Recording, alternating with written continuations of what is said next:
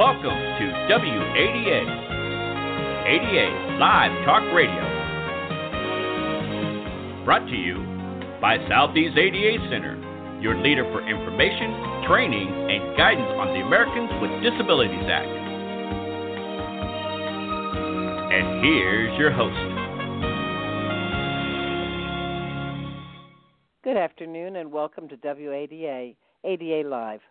On behalf of the Southeast ADA Center, the Burton Blatt Institute at Syracuse University, and the ADA National Network, welcome to the 32nd episode of ADA Live. My name is Sally Weiss, and I am Director of Knowledge Translation for the Southeast ADA Center.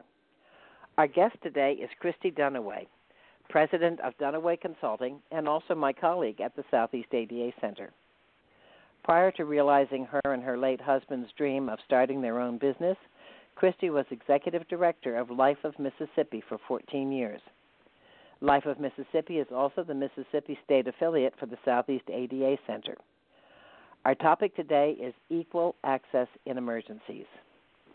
ADA Live listening audience, you can submit your questions about this or any of our other ADA Live programs at any time on adalive.org. Christy, welcome to our show. Thank you. I'm glad to be here. I appreciate the opportunity. Christy, I understand you've been asked by MEMA to serve as their new Disability Integration Advisor. My first question what does MEMA stand for? Mississippi Emergency Management Agency. Thank you. What are your responsibilities for MEMA? Well, we started out uh, with the plan to for me to um, do accessibility surveys of pre-selected uh, disaster recovery center locations. So each county in the state of Mississippi has an emergency manager. And we were going to ask those emergency managers to pre select three locations in their county that could be used as disaster recovery centers in the event of a disaster. And my plan and my plan still is to go out and do accessibility surveys of those locations and let them know uh, if they meet the requirements and if not, what would need to be done to make changes or modifications to the building or the location. Uh, and if it's too too difficult to do or, or not cost effective, then they would go out and seek uh, uh, yet another location. So that's the original plan. Uh, as soon as I signed the contract, however, we had a federally declared emergency with flooding. So um, it's changed a little bit. I'm doing a lot of technical assistance within the organization, um, training uh, and just teaching people on the job um, about disability related services that are available in the state. Um, the where we can find assistance for individuals with disabilities who've been impacted, uh, and I've been working very closely with the Federal Emergency Management Agency support staff who are here in the state to support us in the flooding. Thank you. Can you tell us what's involved in conducting an accessibility survey of a disaster recovery center or DRC in the event you ever get a chance to do this? Sure. Um, I have actually surveyed several. We've done seven so far. Um, they were not necessarily uh, pre planned or planned out. Uh, these were locations that were selected rather quickly when we realized that we were going to receive the federal declaration. And so I have gone out and done seven accessibility surveys.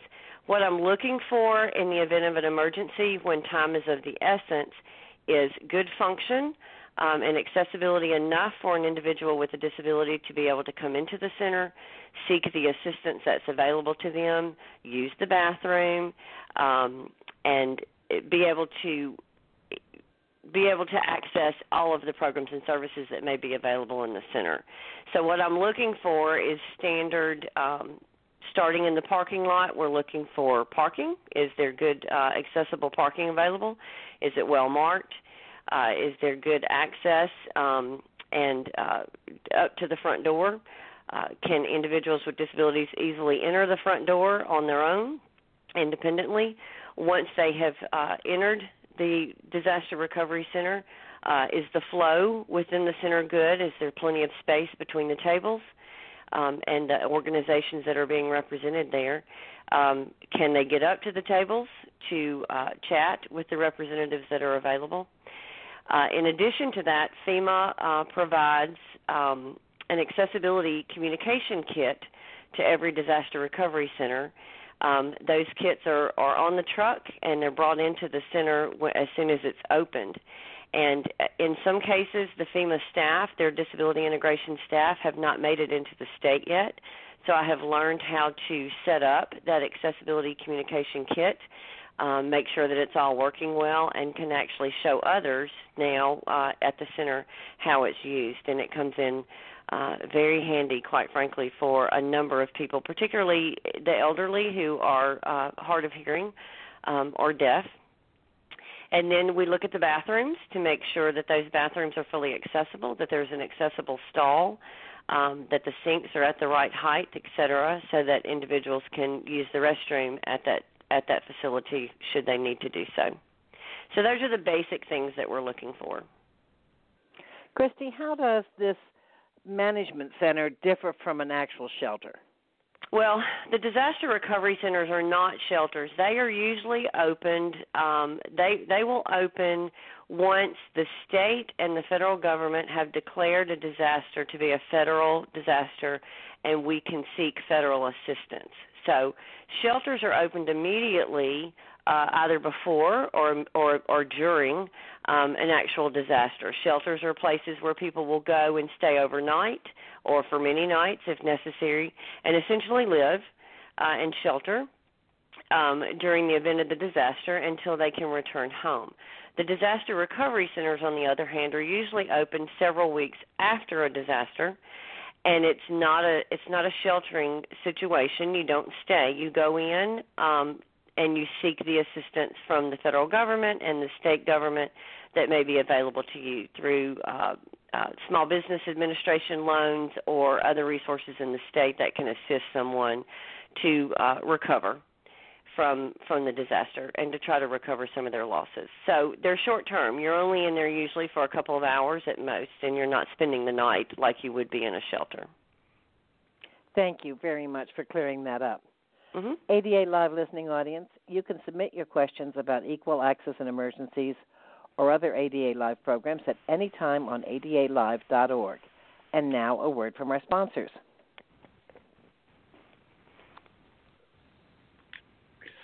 Life of Mississippi is the nonprofit center for independent living, created through federal legislation in 1992.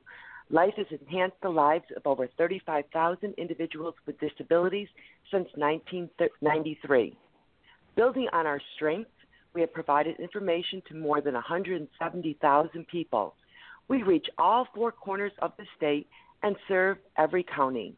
No matter how old you are or where you live in Mississippi, we can help.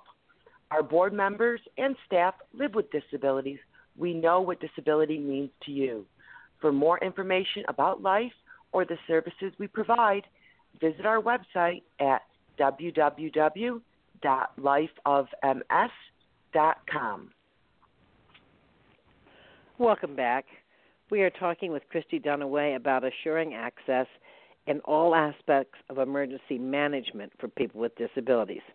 Christy, where have you been over the past month? Well, this is this has been an interesting uh, disaster. Actually, it's flooding. So uh, we had flooding both from the Mississippi River as well as the Pearl River, which is probably the next largest river that comes through the state. So we have had um, disaster declarations in I think 17 counties, and those counties have been up in the Delta of the state, which uh, most of those counties front the Mississippi River. And then we've also had disaster declarations down in the Pine Belt region, which is about uh, a third of the way down the state, uh, a little bit closer to our to our Gulf Coast, uh, in the Hattiesburg area of the state. So we have gone from from the top of the state almost down to the bottom of the state in trying to serve individuals um, with disabilities that have been affected by this disaster. What did you find when you visited these areas? When I first started out, we started out in the Delta region of the state, up in North Mississippi, North Northwest Mississippi, along the Mississippi River. There was still a good bit of flooding actually when we first began um, going out into these counties.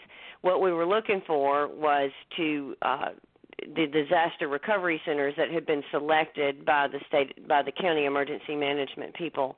We were looking at those locations to determine if they would work for our purposes. Um, there's a lot more involved than just the accessibility of it. Um, FEMA, the Federal Emergency Management Agency, is also looking for things like space to bring their large truck in that provides them with um, internet access and phone service and things like that. In addition, we have to make sure that it's safe. In other words, is there a local fire department nearby? Is there an ambulance service that serves that area? Uh, is there a local hospital or a medical clinic, et cetera? So we're looking for a number of different things, but so we uh, looked at disaster recovery center locations in in five different counties in northwest Mississippi and in, in our Delta region, and we opened five disaster recovery centers um, in those five separate counties up there. So when I went out to visit the the DRCs, some of the problems that we saw when we when we arrived were uh, the locations um, are often older uh, older buildings, and it's because the the uh, county emergency management agency is um, looking for places where they can do these disaster recovery centers in locations that are not going to cost any money and that no one has to rent or pay for. And so we're looking at older buildings. So a couple of the problems that we found was um, we didn't see any upright signs marking um, accessible parking, for instance, but the good thing about about FEMA is they have such incredible resources. Now, they do kind of have a lack of of knowledge regarding accessibility. Um, often, when we would walk into a bathroom, I would hear someone say, "Oh, okay, there's grab bars. Uh, good. It's it's good." Uh, and I would walk in right behind them and go, "Oh no, it's not good. Just because there are grab bars here does not mean that it's usable." So, um, so I was able to really educate the team that I was with that grab bars are not the the um the, always the the best solution necessarily for accessibility in a bathroom. The stalls need to be wide enough. There needs to be plenty of turnaround space in the stalls. A wheelchair user needs to be able to back up beside that toilet. Uh, there needs to be two grab bars as opposed to one. So, but their spirit was really great. Anytime I mentioned an issue, for instance, um, the lack of, of, of upright signage, um, for parking spaces. Their attitude was no problem. We will make them. You know, we've got the signs in the truck. All we have to do is get some coffee cans and some Quikrete, and we will make these upright signs and and put them up. Um, so we we need another grab bar in this bathroom. Otherwise, it might be okay. No problem. We've got some grab bars in the truck. We'll make sure that those grab bars are put up. Uh, tell us where it needs to be done. And so what I found was that while they had a lack of knowledge about what was really needed, uh, they were more than willing and, and happy to make the changes that I requested, and they had the resources and the means to do so. We're going to pause now from another word from our sponsors. The Southeast ADA Center is your leader in providing information, training, and guidance on the Americans with Disabilities Act and disability access tailored to the needs of business, government, and individuals at local, state, and regional levels. The Southeast ADA Center, located in Atlanta, Georgia, is a member of the ADA National Network and serves eight states in the Southeast region. For answers to your ADA questions, contact the ADA National Network at 1 800 949 4232. Welcome back. We're talking with Christy Dunaway about accessibility in emergency management centers. Christy, it's been almost 11 years since Hurricane Katrina. What improvements have you seen? In the state of Mississippi and nationally, I can say um, I also serve as the chairperson for the National Council on Independent Living's Emergency uh, Response, uh, Emergency Preparedness Subcommittee. And so, speaking speaking from a state level, the improvements that we've seen has been the collaboration uh, between the organizations and the agencies. When Katrina hit the state of Mississippi 11 years ago, uh, the disability community had not at all been involved in any type of, of emergency management, not disaster preparedness, response, or recovery. And so we were not known to um, to emergency managers and to first responders. We were unable to assist. We were not allowed to enter shelters because uh, the people running the shelters didn't know us. uh, didn't know who we are. So we have changed that in the past 11 years. The collaboration here in the state is incredible, quite frankly. Um, Life of Mississippi, in particular, and myself are quite well known now within the emergency management community uh, in the state. We have been involved and included in task forces that are designing the emergency plan for the state of Mississippi. Uh, we have provided training to um, to the Mississippi Medical Corps, for instance, uh, to the Mississippi Emergency Management Agency support staff and um, have been actively involved in um, in exercise simulations, overnight shelter stays, um, and things like that. So we are now the disability community is now much much more included and integrated into emergency management in the state, and so I think that's going to make a very significant difference in the event of the next uh, major disaster here. We are known. Um, they they now look to the disability community as being experts in the field of the provision of services to people with disabilities in the event of a disaster. So that has been the most important change and the most positive change that we've seen since Hurricane Katrina. There are still some problems, obviously. Um, we still have some issues with sheltering. We still have some issues with with um, with the safety and the security of individuals with disabilities in the event of a disaster. Many people with disabilities would would choose to shelter in place as opposed to evacuate because of the major issues they have had in the past with sheltering. Um, nationally, that is improving some, but whether or not it will translate to Mississippi and whether or not we will be successful in getting people with disabilities to actually evacuate in the event of an emergency remains to be seen. We hope so, uh, and we can, uh, with confidence, say to them that things are better.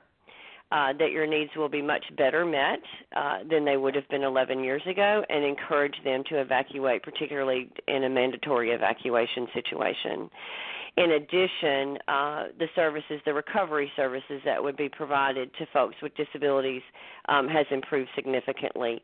Uh, MEMA now has me on board as a disability integration advisor, and it will be my job to ensure that people with disabilities um, receive equal access and receive equal treatment and services uh, in the recovery process of a disaster. Can you talk a little bit about some of the issues that people with disabilities faced that made them reluctant originally to go to shelters? Sure. Um, often shelters were not shelters were not made very accessible for individuals with disabilities. We understand that in an emergency situation, time is of the essence, and we understand that uh, that many of the agencies and organizations, such as Red Cross, for instance, that are operating these shelters, uh, they're looking for free space, you know, space that they don't have to spend money to uh, for to rent, um, and so eh, they just had not been well trained. The the folks working in in the uh, shelters had not been well trained, and people with disabilities were not welcomed. Quite frankly, um, because they they no one knew how to quote unquote handle them, and so um, the the primary issue for people with disabilities here, for instance, in Hurricane Katrina, they didn't want to evacuate.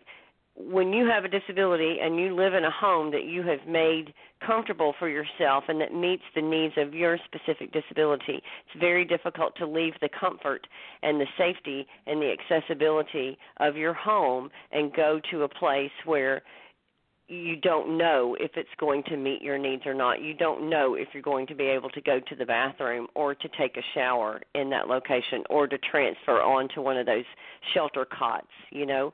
So that's always been the biggest issue is that people with disabilities did not want to evacuate because they didn't know they didn't know what they didn't know. You know they they don't understand the unknown.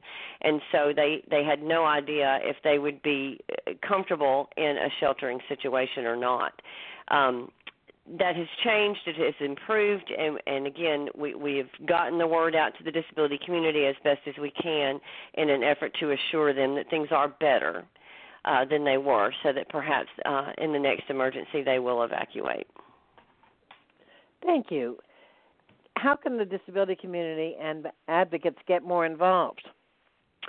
You know, in in Mississippi and nationwide, what I would say is this: uh, people with disabilities, in order for us to be understood, and in order for our culture our philosophy and our needs to be understood, you've got to get involved. You've got to you've got to become integrated. So we always suggest to the disability community that if if the emergency management field is not reaching out to you and seeking your suggestion suggestions and your guidance, then reach out to them. Um, ask to be placed on task forces, for instance, that are designing or developing state emergency plans. Ask to be included in exercise simulations for sheltering um, or for disaster recovery. Um, what we've learned over the years is that is that while sheltering exercises uh, may include disability related issues, they're not including people with disabilities. So you've got you, they you've got able-bodied people out there with a T-shirt on that that says "I am blind," and and pretending to be someone who has a visual impairment or who is blind and of course we all know that that's not going to work. And so what we encourage the disability community to do reach out to your state emergency managers reach out to your uh, state health departments and your state departments of human services and offer to sit at the table with them to help them design their plans and their services and to be actively involved. It's the surest and safest way to ensure that your needs are going to be met in the event of a disaster Christy, how do people find their local DRC? Where would they go to look? So, looking for the DRC, it's going to be really pretty obvious. Um, the Mississippi Emergency Management Agency, and I'm sure this is the case for other states, they do a really remarkable job of publicity.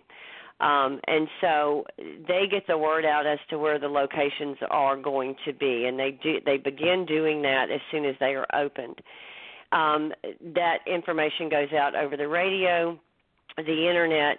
Um, the the local media will always run that information because they're they're just as interested in seeing that their local community gets assistance too. So. Um, so they have a great uh, public relations team, also known as External Affairs, and they do a really great job of getting the information out to the community. Thank you very much. I appreciate the time you've given us. At this time, I would like to thank Christy Dunaway, President of Dunaway Consulting, for joining us today on WADA ADA Live. And thank you also to our ADA Live listening audience. The Southeast ADA Center is grateful for your support and participation in this series of WADA ADA Live broadcasts.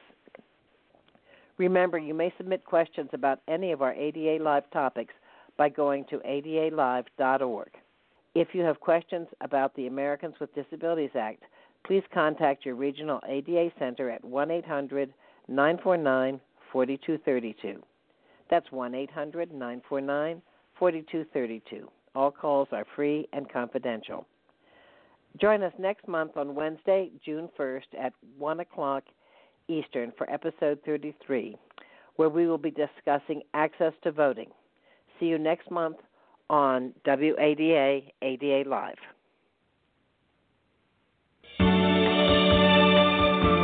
Thank you for listening to ADA Live Talk Radio. Brought to you by the Southeast ADA Center. Remember to join us the first Wednesday of each month for another ADA topic. And you can call 1 800 949 4232 for answers your ADA questions.